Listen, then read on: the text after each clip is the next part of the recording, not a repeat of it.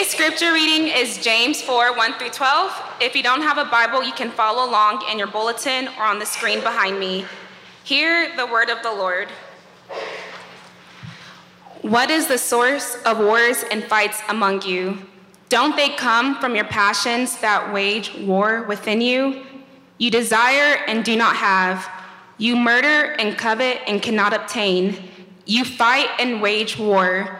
You do not have because you do not ask. You ask and you don't receive because you ask with wrong motives, so that you may spend it on your own pleasures. You adulterous people, don't you know that friendship with the world is hostility towards God? So whoever wants to be the friend of the world becomes the enemy of God.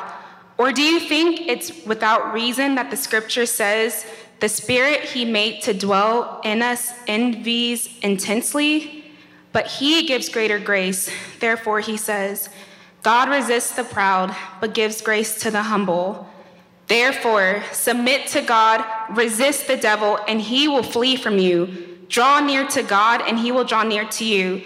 Cleanse your hands, sinners, and purify your hearts, you double minded. Be miserable and mourn and weep. Let your laughter be turned to mourning and your joy to gloom. Humble yourselves before the Lord, and he will exalt you. Don't criticize one another, brothers and sisters. Anyone who defames or judges a fellow believer defames and judges the law. If you judge the law, you are not a doer of the law, but a judge. There is one lawgiver and judge who is able to save and to destroy.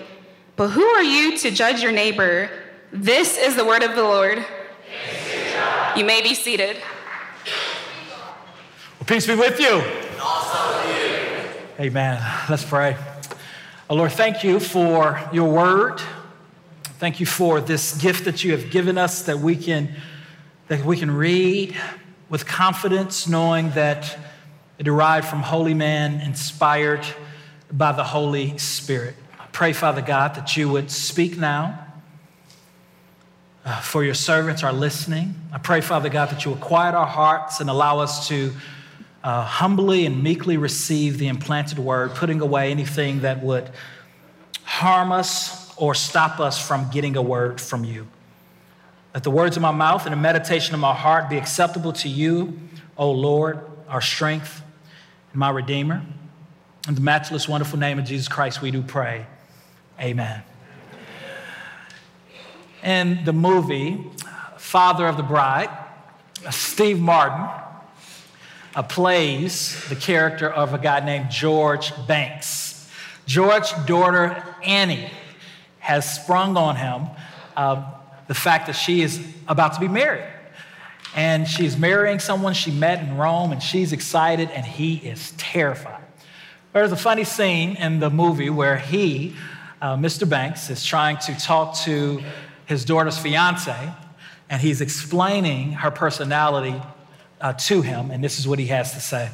He says, Annie is, very, is a very passionate person, and passionate people tend to overreact at times. Annie comes from a long line of major overreactors. Me, I can definitely lose it. My mother, a nut. My grandfather, stories about him are legendary. The good news, however, is that this overreacting tends to get proportionately less by generation. So your kids could be normal. and, uh, and we know in movies, especially in movies like this, where uh, Steve Martin is playing a character uh, that is making fun of just our human tendencies to overreact, our human tendencies to just find ourselves in conflict on the big screen is funny. It entertains us, it, it's, it's comedy.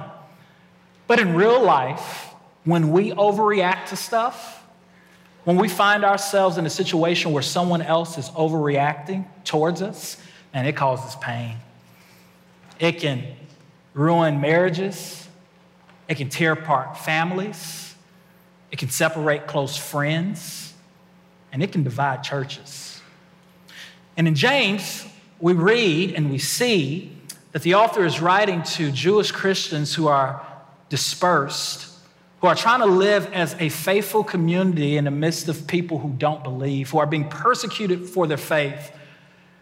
And the church should serve as a place that um, is of solace, a place of encouragement, a place of, of peace, a place where Christ reigns supreme. Um, but we see in James' day, just as we see many times in our days, churches instead um, can become very inward focused. Uh, they can begin to, to, to become, uh, inflict harm and, and, wounds against each other.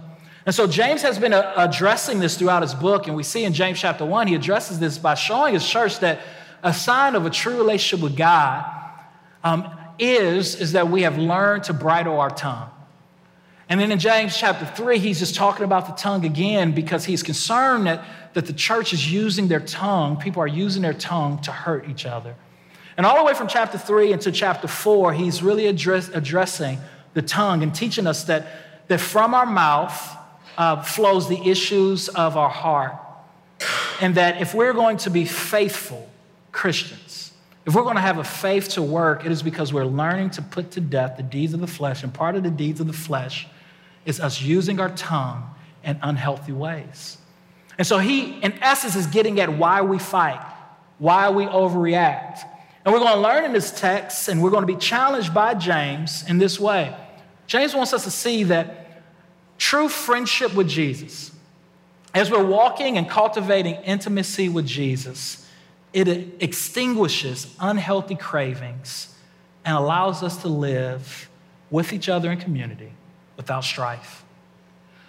True friendship with Jesus, healthy friendship with Jesus, minimizes unhealthy relationships with each other. And so he's going to show us this by first addressing why we fight, why we war against each other. And he starts in verse 1. He says, What is the source of wars and fights among you? He's like, Yo, why are y'all beefing with one another as the people of God? And let me pause right there. Let me ask you, what, what's the source of your most recent conflict? What's the source of your most recent fight? When was the last time you found yourself in a situation with someone where things went array and went wrong? Why were you fighting? Was it because maybe it was a coworker who was just tapping on your last nerve and you just got fed up? Was it a, a roommate who doesn't value maybe cleanliness in the way that you do? Right? Because after all, cleanliness is next to godliness. I'm just joking, that's not in the Bible, amen. Some of you are like, yes, where's that verse? or maybe it was you and a roommate who was pushing on you because of, uh, of your lack of cleanliness. Like, what was it over? Was it because someone overlooked you or minimized your contribution to something? He's saying, Why are you fighting? Now, remember, this is in a community aspect. This is in a church aspect. So, specifically, talking to the church and to Christians, like, like why are y'all beefing? Is it because uh, your favorite songs aren't getting played and other songs are? Um, is it because your name got called out as an example in a positive way by your local house elder and uh, someone else's didn't, or vice versa? Like, why is it this stir? Why are you all fighting? And at the root of it, he showed us in chapter three, it's selfish ambition, right? But he's going to go deeper into these fights by getting to the heart of the matter, by getting uh, to what's really happening underneath the surface. And so he tells us here that the cause of our fights are our unmet passions. He says, Don't they come from your passions that wage war within you? Now, we expect him to say, uh, Doesn't it come from other people who are just acting foolishly and not giving you what you want? But that's not what he says. He says, Generally, when we find ourselves at war with someone else, whether that plays out externally in us yelling and screaming at each other, or whether that's that's internally when we're at war with someone else and we're becoming bitter or, or cold towards someone. He's saying what really is happening is that your passions, your unmet cravings, are at war within you. Now, here's the thing we want to understand unmet passions that could be good desires. Like, it's, a, it's not necessarily a bad desire to want a friend to acknowledge um, the sacrifices that you make as a friend for them. It's not necessarily a, a sinful uh, a, a, a, passion for a husband to want um, the respect of his wife or a wife to feel loved by his husband. It's not an un, uh, necessary sin for uh, you, if you're serving in a way in this church, for the ministry in which you're serving to show appreciation. But what happens is, is that oftentimes those unmet desires, James 1, we have a desire that we want that is not being met. And that unmet desire, that good desire, becomes the ultimate thing. That unmet craving becomes the ultimate craving. There's a quote that I like. It's kind of a common quote that I've read multiple times. It says this You can be right about what's wrong and wrong in your way of being right. like you can have a desire for something that is good and that's right and be right about it. But if that which is right leads you to behave and respond wrongly, you're wrong. And what often is happening in our hearts in those times of conflict is that these passions, they get a hold of us and they, they take control in our heart. Our heart is the control center of our soul. They become so important to us. And in those moments, we begin to worship the thing that we're not getting instead of worshiping Christ. Paul put it this way in Philippians chapter 1, verse 21. He says, For me to live is Christ and to die is gain. Now, if we were to take Christ out of Philippians 1 and to substitute it with that thing, you know, that last conflict or that thing that we constantly are getting upset with. And if we find ourselves responding in sinful ways, it's because in that situation or in that thing, something other than Jesus is what you have told yourself you absolutely must have, or you can't live the good life. So instead of it saying, for me to live is Christ, maybe it's for me to live is getting this promotion. For me to live is for my community group to see how smart I am. For me to live is for my preference and the way we do things as a church. For me to live is for that to be lived out and experienced by everything. For me to live is to, to get my children to obey and to respond a certain way. And all of us are guilty of that at some point and at some time, and James wants to help us. And the good thing about what James is doing is he's not giving us Freudian uh, uh, theology or psychology.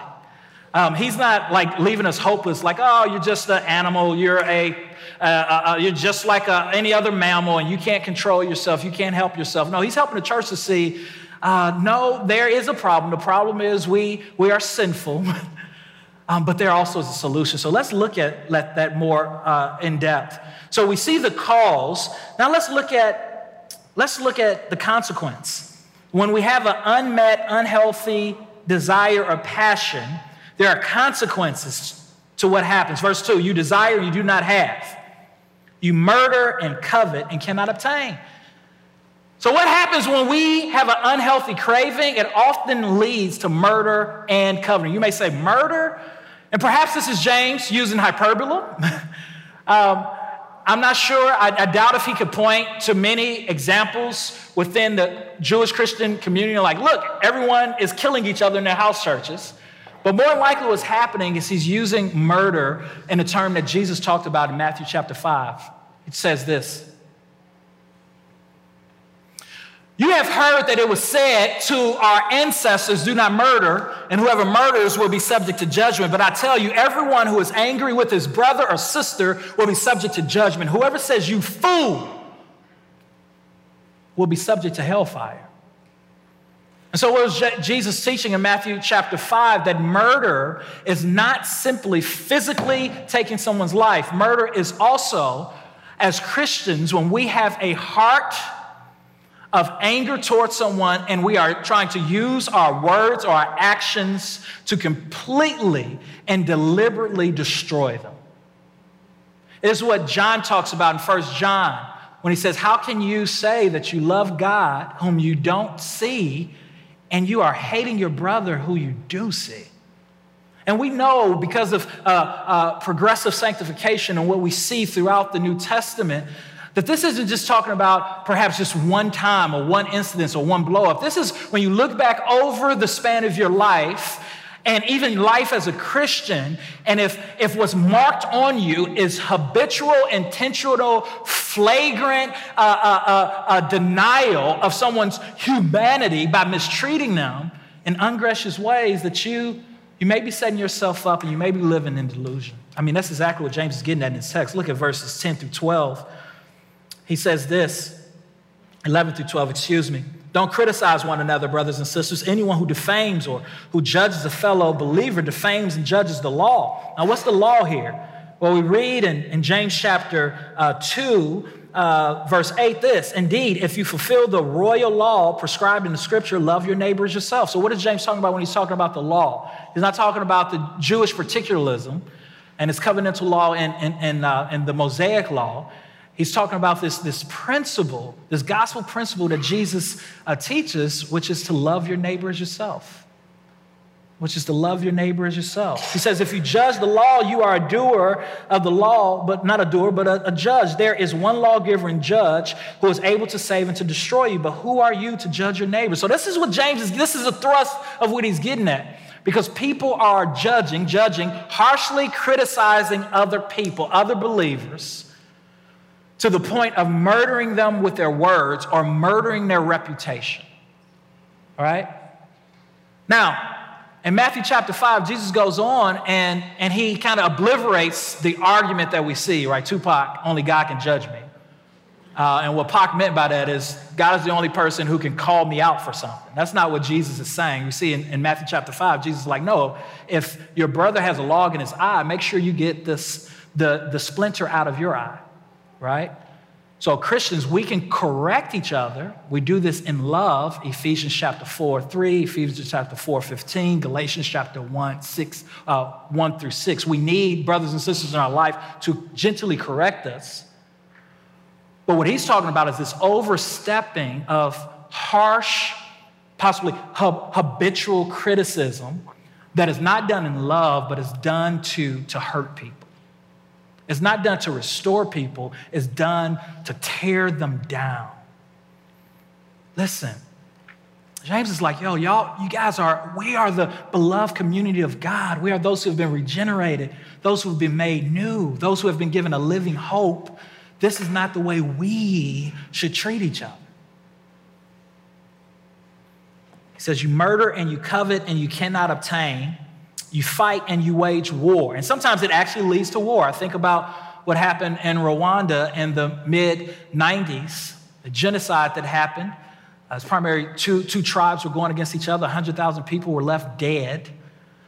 Um, and what's sad about what happened in Rwanda is 85% of those people uh, profess to be Christians.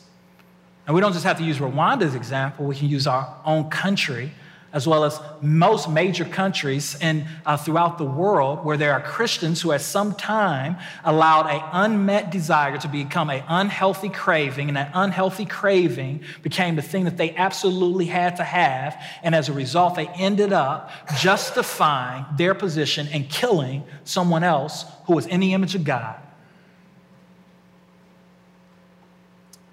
So that's the consequences murder. But notice what's under that. What's under that, James is about to teach us and show us what's under that is, is, is a lack of intimacy with God. He says, What's going on in all of those our hearts when we find ourselves in that place, when I find myself um, uh, uh, uh, uh sinning at home towards my kids or, or towards my wife, maybe cold shouldering because something didn't go my way. He says, What's happening in your heart, Jamal? What's happening in your heart is that there is a there's vertical hostility, not just horizontal hostility. There is vertical hostility going on. And that shows up in the fact that normally in those times when we are just raging angry, when we are overreacting sinfully, what's happening in our heart um, or in our lives normally is a, is a result of prayerlessness. Look at the passage prayerlessness. He says this you murder, you covet, and cannot obtain. You fight and wage war. You do not have because you do not ask. He's saying you're not praying. the thing that you need most, going off James 3 13 through 16, is peace. It's not your way.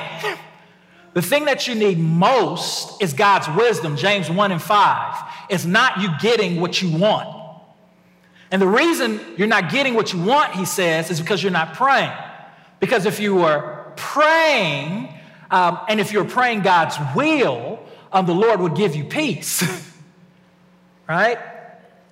And so it's almost as if he's responding to their objections. That's verse three. Someone is like, they're probably reading this, this letter, and he's thinking, oh, they're going to say, well, I am praying. I got a great prayer life.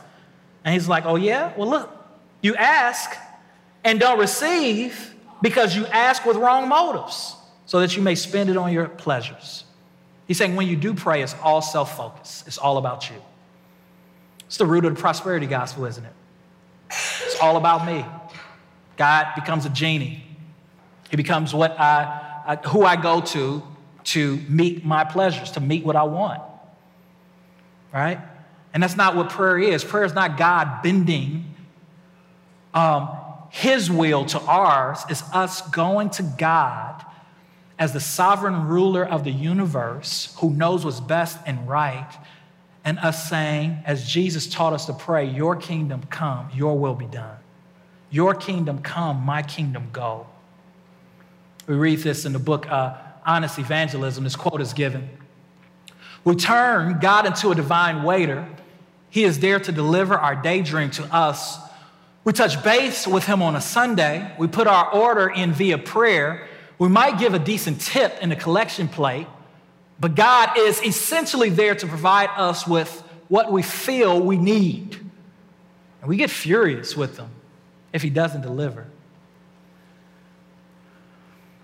And so, probably all of us have a person or a situation that we're tempted to be embittered with or because of our personalities or the things that we want from this person that we're not getting, we're tempted to hold on to. And God, I think, is calling us as His church and as His people to remind ourselves that it's not about us. Psalm 115, not unto us, not unto us, but to your name give glory for the sake of your steadfast love. He's saying, church, enough with the spiritual selfies. Remember that you don't exist and I don't exist for you, you exist for me.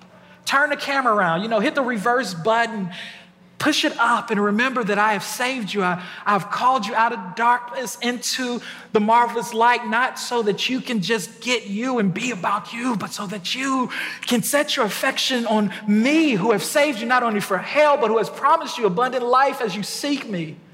And even those desires, though they may be right or good, we can go about them the wrong way. And my desire is to give you the desires of your heart and for you to desire the right thing with the right motives in the right way so that you can experience true life and true joy in me. And I don't know about you, but I desperately need the Lord to help me to believe this and to do this. And the way that that is found is not me going deeper into what I want, but it's me going deeper into the Father. It's me going deeper into Jesus Jesus. It's Colossians 3 1 and 2. It's me setting my eyes on the things that are above and not the things that are on this earth. It's by me clinging to this gospel of hope and running to, to the one who has justified me and made me right with God. And realizing that if I don't, if I don't, the consequences, my overreaction can tear my kids down. It can tear my fellow brothers and sisters in Christ down. It can, it can tear uh, uh, God's image, God's reputation down on social media as a watching world is looking at us as Christians bicker foolishly, maybe about the right things, but the wrong way. It can have grave consequences. And God is inviting us to what? Well, he's going to show us that in the charge that he's going to give the church. Look at verse 4. You adulterous people. In other words, you cheaters. What is he doing here? He is bringing in James's, a nickname for James by the early church, by the way, was James the Just. That's what they called him, James the Just. He was a, he was a man about, about justice and, and righteousness. His, his letter uh, kind of uh, has the aroma of uh, the Proverbs, an aroma of the prophets. You adulterers. Someone else used this phraseology, Jeremiah chapter 3, verse 20. The prophet Jeremiah uses the same language to talk and to speak of Israel. I think we have this quote. He says these words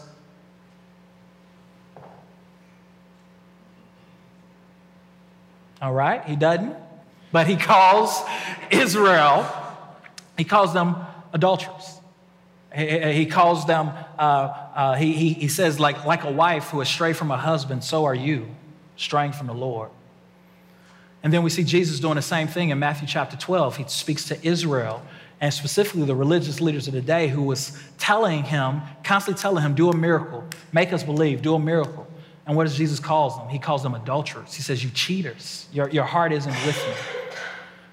So here, James uses the same language, and he goes on to say, Don't you know that friendship with the world is hostility towards God? So this is interesting. He's saying, when we are angry towards our brothers and sisters in Christ, and when we sinfully follow passions gone array,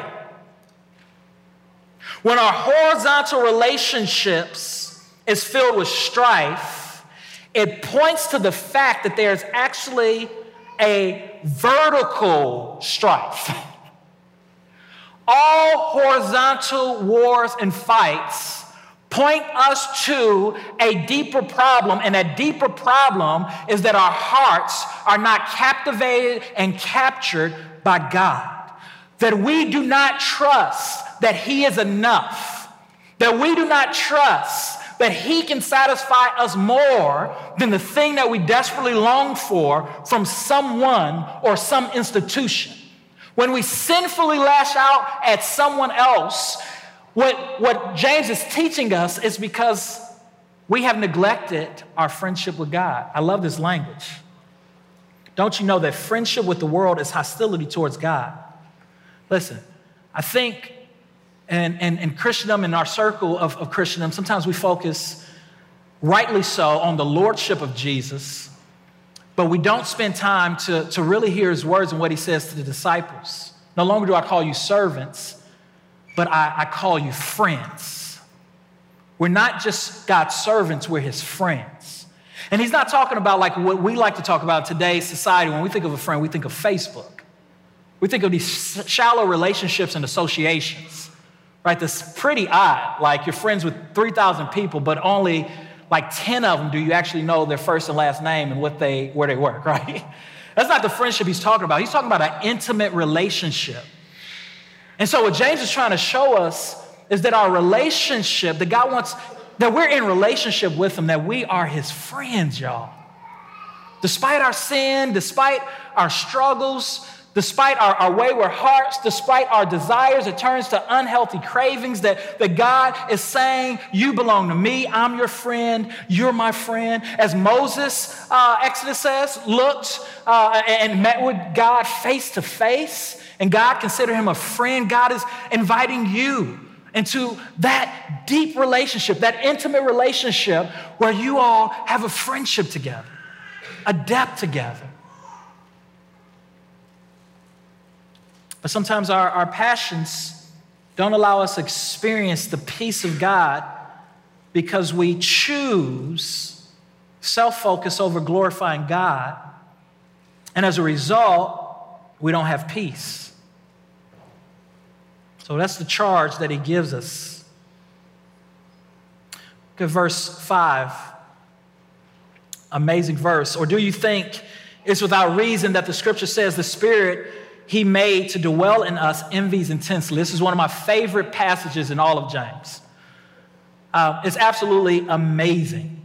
Uh, verse, uh, this verse in the ESV uh, talks about how God, how the Spirit yearns jealously um, um, over us, for us, that God is jealous for us, which means when I'm in conflict, when I am at war, when I am fighting against someone else in my heart, when I am overreacting, that the Holy Spirit, God Himself, is jealously uh, looking on. And He's saying, I am jealous, not of you, I'm jealous for you.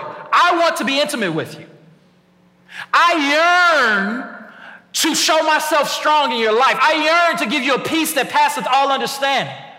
I yearn to allow you to rejoice and to flourish in the midst of hardship.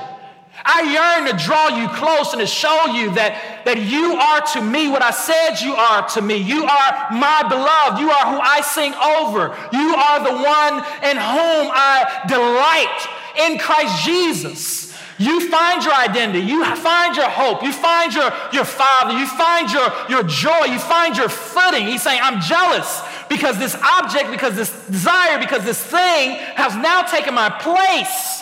And I saved you from that so that you can know who I am, so that you can experience me, so that you can have joy, so that you can give that joy away to other people. And he says, I'm jealous for you. God is jealous for you. Messio me, messy Messio you. He like, like he's yearning to be intimate with you. He's yearning to walk with you. He's yearning, he's yearning to draw near to you. Even in your rebellion, even in our mess, even in our gossip, even in our hypercriticism. He's like, I'm here. Now, Oprah Winfrey. Y'all like, uh-oh. Better stay away from Oprah. Testifies that one of the reasons she could not be a Christian and stopped going to church is that she was at church in New York and a pastor preached from Exodus about the jealousy of God. And she said, That doesn't make sense. God being jealous of what I have. In essence, she said, If that is true, He's not a God that I want to worship. What Oprah meant, and what some of us miss, is God is not jealous of you. I mean, the earth is the Lord's and the fullness thereof, the world and those who dwell therein. God ain't jealous of you. Everything you have is a gift from Him. Every dollar you have belongs to Him. God is jealous for you, He created you for more. So that's, that's the charge. The charge is spiritual adultery. The charge is us choosing to be friends with the world that overpromises and underdelivers. But look at the cure really quickly. Verse 6. But he gives greater grace. like we read this prophetic word, this what seems to be a, a hard, convicting word, you adulterers, you cheaters. And James is like, I'm, I'm, saying these things to you, but I want you to understand this isn't to condemn you. There's no condemnation in Christ Jesus. This is to, to wake you up.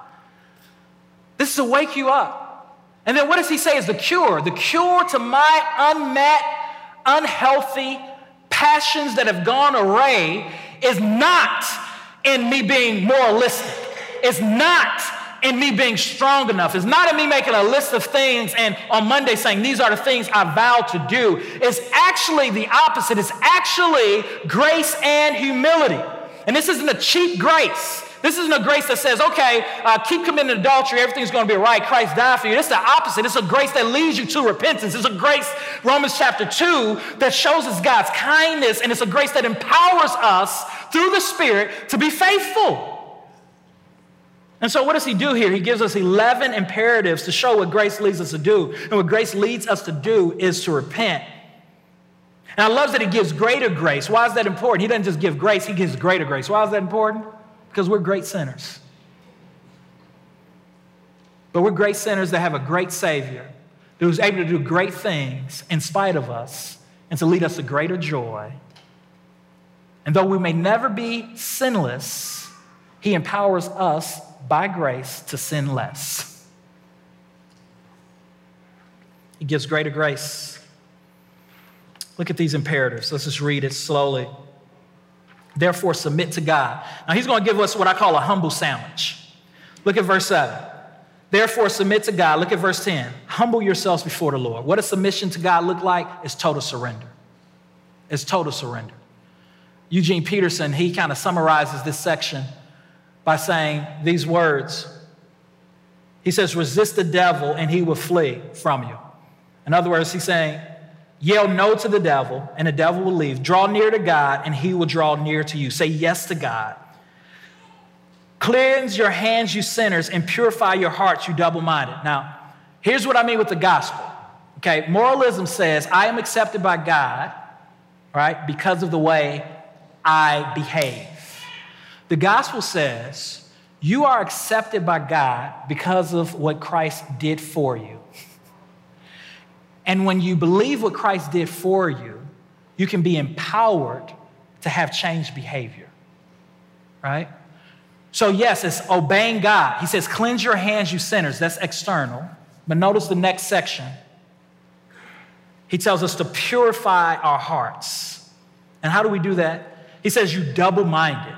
Now, this is a theme in James. James chapter 1, he says that the person who does not pray in faith, who's not uh, relationally walking with the Lord, he says, is a person who is double minded in all their ways. He says they're like a, like they, they're tossed to and fro by the wind, okay? And this is us when we're not uh, trusting the Lord, when we believe we have to have that thing from that person to the, to the point that we sin against other people to get it. He says we're being double minded. Saying, put away your double minded, be miserable and mourn and weep. Let laughter be turned into mourning and joy to gloom. Humble yourself before the Lord and He'll exalt you. He'll give you peace. He'll set your, you on the right path. But notice what He says. He says, humble yourself before the Lord. Some of you right now, the Spirit is probably convicting you of someone that you have in your heart in prison. Someone who is constantly getting on your nerves, someone who has failed you, and they probably failed you big time, and it hurts. It may even be traumatic. But I think what the Spirit is doing to the church is saying, humble yourself before God. Go to Him, lay that before Him. Stop believing that you're strong enough, that you're, you're God, you can judge them, and you can, you, you're, you're the one that can fix it and say, Lord, I can't fix it. I can't even fix my own heart. Help me to forgive this person. Help me to release them. Help me to set them free. Help me to stop murdering them in outward and, or even maybe subversive ways like gossip. Help me to trust you. And the way you trust, you do that is by, by remembering the friendship that you have with God the relationship that He's given you, how He has set you free, how you deserved His wrath, how you deserved His punishment, how you deserve eternal damnation. But God, who is rich in mercy, gave you life. It's the only way you're going to be able to love your enemy. It's the only way you're going to go an extra mile for the person who actually to go one mile who's who's who's tapping your own nerves. That's the only way you're going to be able to live in community here with gratitude rather than grumbling because preferences aren't being met, is by humbling yourself before God. Isn't it amazing that Jesus humbled himself before God the Father, though he, he never sinned? Isn't it amazing that he took the death that we deserved and that he emptied himself so that we can be full of life? Isn't it amazing that he lived 33 years on this side of heaven, never sinned in thought or in deed? Isn't it amazing that Judas, his, one of his close friends, betrayed him for a little money, and that even in those moments, he didn't step over the line and murder him with his words? Isn't it amazing that he stood before Pilate, the one that he created, the one that he made, the one that he owned, and allowed him to to minimize him and to talk to him as if he was less than, though he was the author of the very breath that he was breathing? Isn't it amazing that he could have called down a legion of angels and put an end to all of the persecution that he was facing unjustly, and he didn't. Instead of, instead of cursing, he blessed. But isn't it amazing that that blow up you had this week, that that gossiping, that that bickerness, that that cage that you have that parent in for the way that they treated you in your heart, isn't it amazing that he looks at you and rather than condemn you, he says, I love you. I'm with you. I'm for you. I'm committed to you. My grace is greater than your sin. You're not only my servant, but you're my friend. Nothing you can do can separate me from your love find freedom by obeying me and looking to me for life. Isn't that amazing? And that starts with us humbling ourselves as a church. It starts with us hitting that selfie button on our spiritual phones and pointing it to the Lord and saying, It's not about me, it's about you who created and holds heaven and earth in his hand and who knows the very number of hairs that are on my head or not, and who loves me. If you can stand to your feet, there's a prayer that I want us to pray corporately. I want us to silence our hearts as we pray this prayer. We're getting ready to take communion. It's time in service where we reflect on, on what Christ did for us, where we remember his sacrifice as a church family. To remember these truths and to, to touch this bread, to drink this wine or juice to remind us that God is good and that he's for us. But I want us to pray this prayer, which is just us praying and, and reminding ourselves uh, and, and essentially saying, Lord, create me a clean heart. You can read the underlying portions. Lord, make me an instrument of your peace together. Where there is hatred, let me sow love. Where there is injury, pardon. Where there is despair, hope. Where there is darkness, light. Where there is sadness, joy. O divine master, grant that I may not so much seek to be consoled as to console, to be understood as to understand, to be loved as to love. For it is in giving that we receive, it is in pardoning that we are pardoned, it is in dying that we are born to eternal life. And every Sunday we remind ourselves of this by looking to Jesus' pattern his sinless life, by looking to his pardon, what he did for us on the cross as our mediator, and by trusting in his power to continue to renew us and to empower us to live the lives that he has called us to live. The night when Jesus was betrayed, he took bread, he broke it, said, This is my body broken for you. In the same way, he took a cup. He says, This cup is the new covenant of my blood shed for you. As often as you eat this bread and drink this cup, Christian, you proclaim the Lord's death until he returns. Here at Sojourn, we take a piece of bread, we dip it in wine or juice. The wine is marked by twine. Whatever your conscience permits, take a smaller piece than the piece I just took. And we do this um, uh, in remembrance of Jesus. If you're not a, a Christian, we're going to ask you not to partake in this meal, but my plea to you is to give your life to Jesus. You cannot change your own heart. You may be able to alter your behavior, but you cannot change your heart. And what God is after is not first and foremost your behavior, it is by far your heart. You give him your heart, he will, he will stir you up to love more. He's after your heart. Those of you here in the front, come to the front. Those of you here to my left, we have gluten free communion. Those in the back, um, you can take communion in the back. Let's pray.